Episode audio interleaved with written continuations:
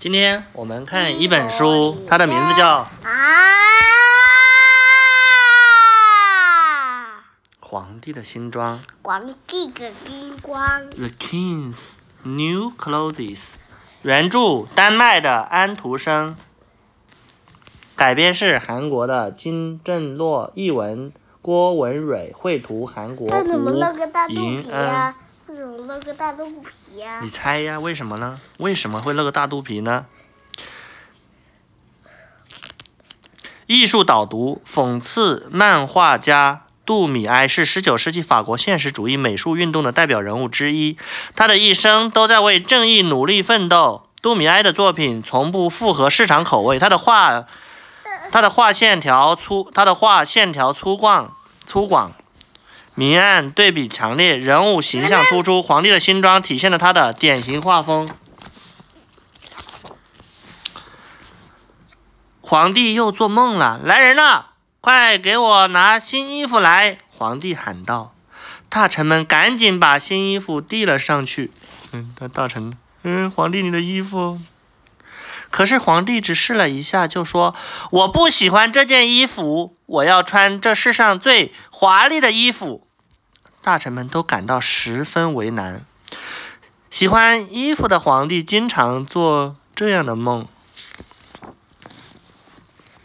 一天来了两个裁缝，他们对皇帝说：“陛下，我能为您做一件世上最漂亮、最华丽的衣服。”皇帝听后高兴极了。太好了，你们现在就开始做吧。裁缝回到家后，立刻开始做起衣服来。嗯，这到底是什么样的衣服呢？现在做好了没有？皇帝感到非常好奇。来人啦，你去看看衣服做的怎么样了。皇帝派了一个最聪明的大臣去，大臣坐上火车去了裁缝家。咦，这是怎么回事儿？什么布料也没有，织布机上空荡荡的。而裁缝呢，正在那个空荡荡的织布机旁边忙碌碌的干活儿。它里面什么布也没有，什么丝线也没有，他在干什么呢？大臣觉得很奇怪，问道：“喂，怎么连布料都没有？你们在做什么？”听到大臣的话，裁缝们开口说道：“难道您没看见这衣服有多漂亮吗？在我手上有件衣服，你没看到吗？这是一件只有聪明人才能看得见、很特别的衣服，笨蛋可是看不见它的。你真的看不见吗？”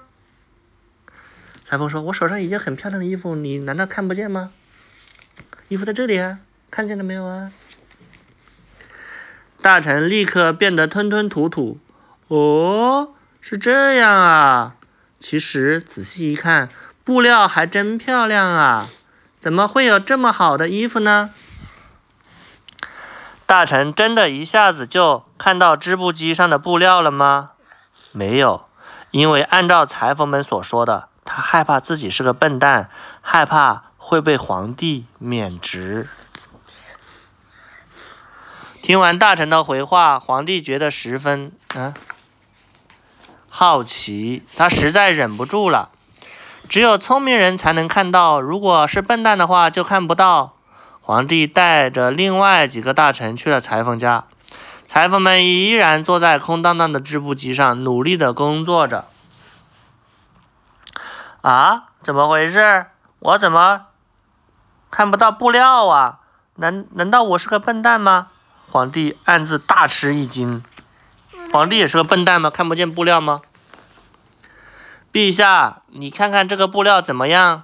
呃，那个裁缝说：“我手上有个布料，看见没有啊？”裁缝小心的捧着布料，我手上有个布料，看到没有啊？皇帝吞吞吐吐的说：“哦，果然很漂亮，我还是第一次看见看到这么美的布料呢。”这时，站在后面的大臣们也都你一言我一语：“对啊，这真是世上最漂亮、最好的布料了。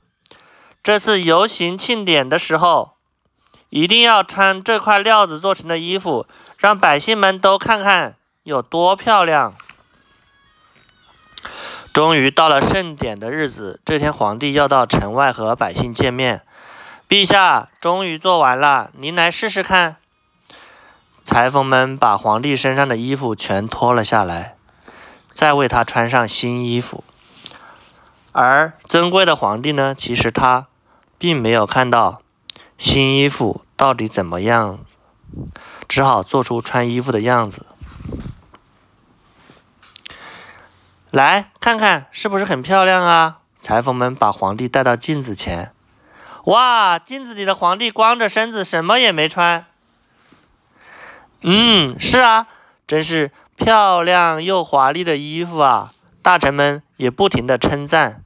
陛下，这真是世上最棒的衣服了！瞧它有多合身呐！木他也有衣服。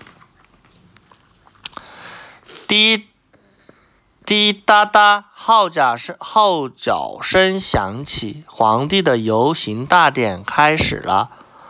皇帝光着身子，大摇大摆地走了出去，侍从们也帮助他拖着衣摆跟了出去。百姓们呼啦啦都涌出来观看游行。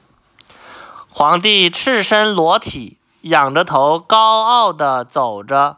哇，皇帝的新衣服真是美极了！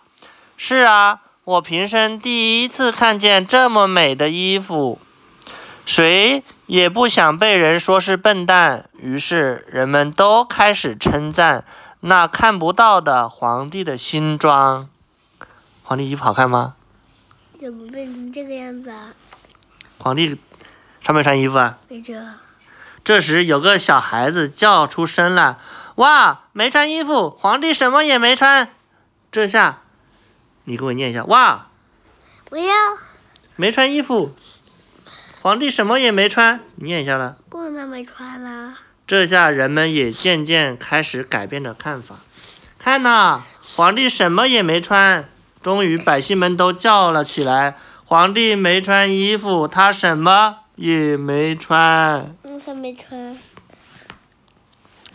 皇帝觉得难堪极了，额头上的汗珠开始不停的往下掉，脸也变得通红通红的。但是皇帝不能停下脚步，那样子会让自己更没面子。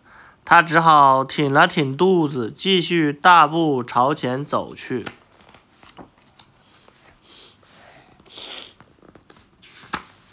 好了，这本书念完了，叫做《皇帝的皇帝的新装》。皇帝是不是被那个两个裁缝还有他们手下的大臣给骗了？骗了他之后，他什么都没穿，他以为他穿了衣服。你喜不喜欢当这个皇帝啊？